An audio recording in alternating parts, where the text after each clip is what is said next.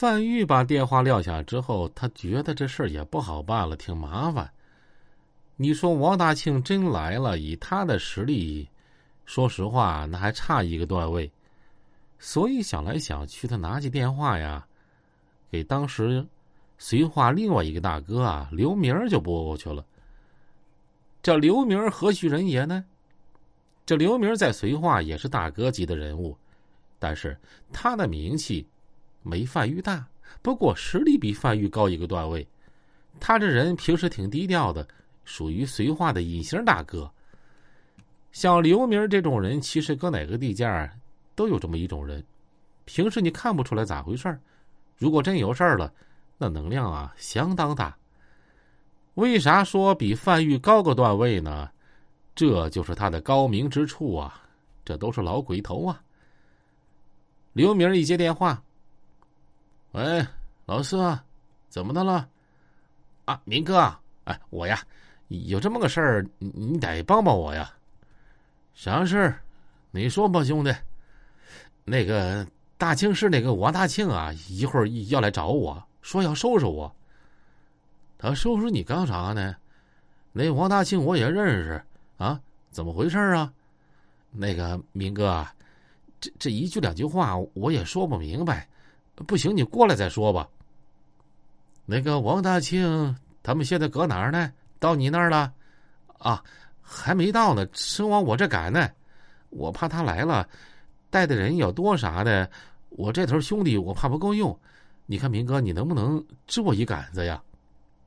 那行，老四，呃，这样我现在就过去，你放心吧。说完啊，就挂了电话。这种情况属于啥呢？属于地域之间的大哥碰头了，啊！你看，你大庆干绥化，或者绥化干大庆，就涉及不到什么个人恩怨。如果这次你王大庆要是把范玉收拾了，那在道上传的应该是啥呢？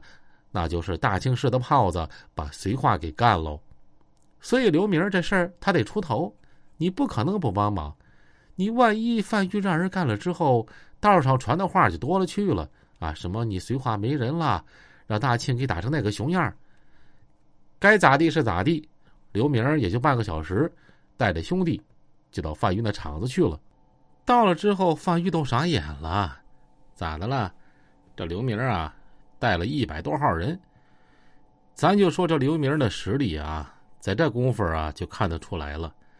这一百多号人，再加上范玉厂子里头还有四五十号人啊，这一下子就将近一百四五十人了。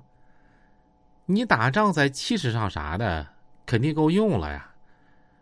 范玉过来和刘明一握手，嗨呀，明哥，感谢感谢啊！你看这事儿麻烦你了啊。这王大庆啊，我还真就没底儿，我惹不起他。这王大庆，王大庆多个 gay 吧，还是多个啥的？你也甭管他来多少人，这个地界是咱绥化的，是咱自己人说了算，还能让他给欺负了？你放心，一会儿看情况怎么回事。那个王大庆我也认识，他如果客客气气的，在这头啥也不多说，把事儿按照咱们的意愿办了就完事儿了。如果他敢炸刺儿啊！整那些横踢马槽的，嘿，你王大庆啊，我就给你撂到绥化。范玉一听这话，呵，马上腰杆硬了，这心里呀也有底儿了。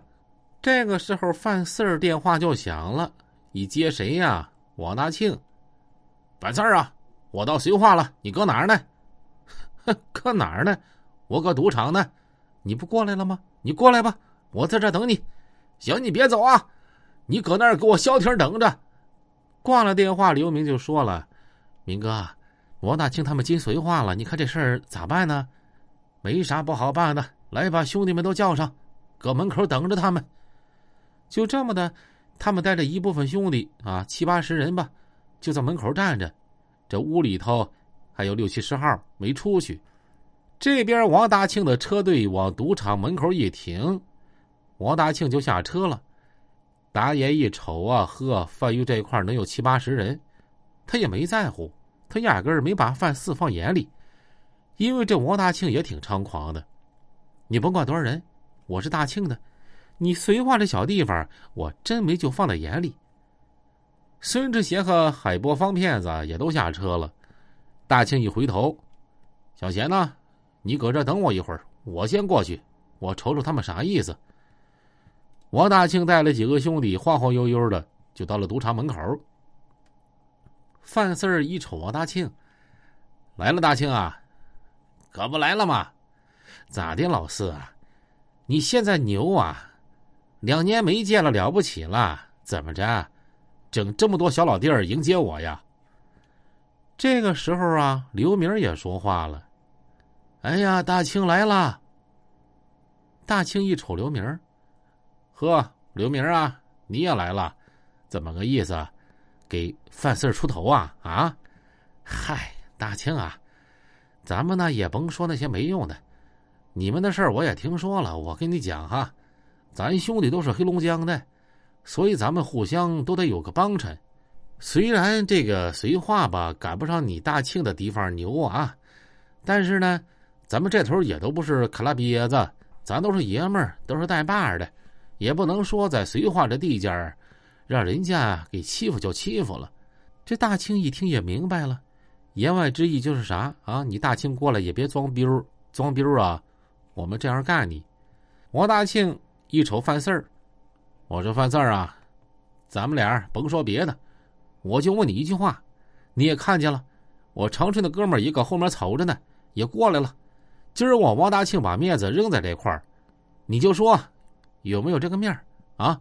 我叫你一句话，你给我王大庆一个面子，把人放了，我拉走，咱以后啊还是好哥们儿。如果你今儿给我俩整别的事儿呢，我王大庆也接着，咱们咋的都行啊。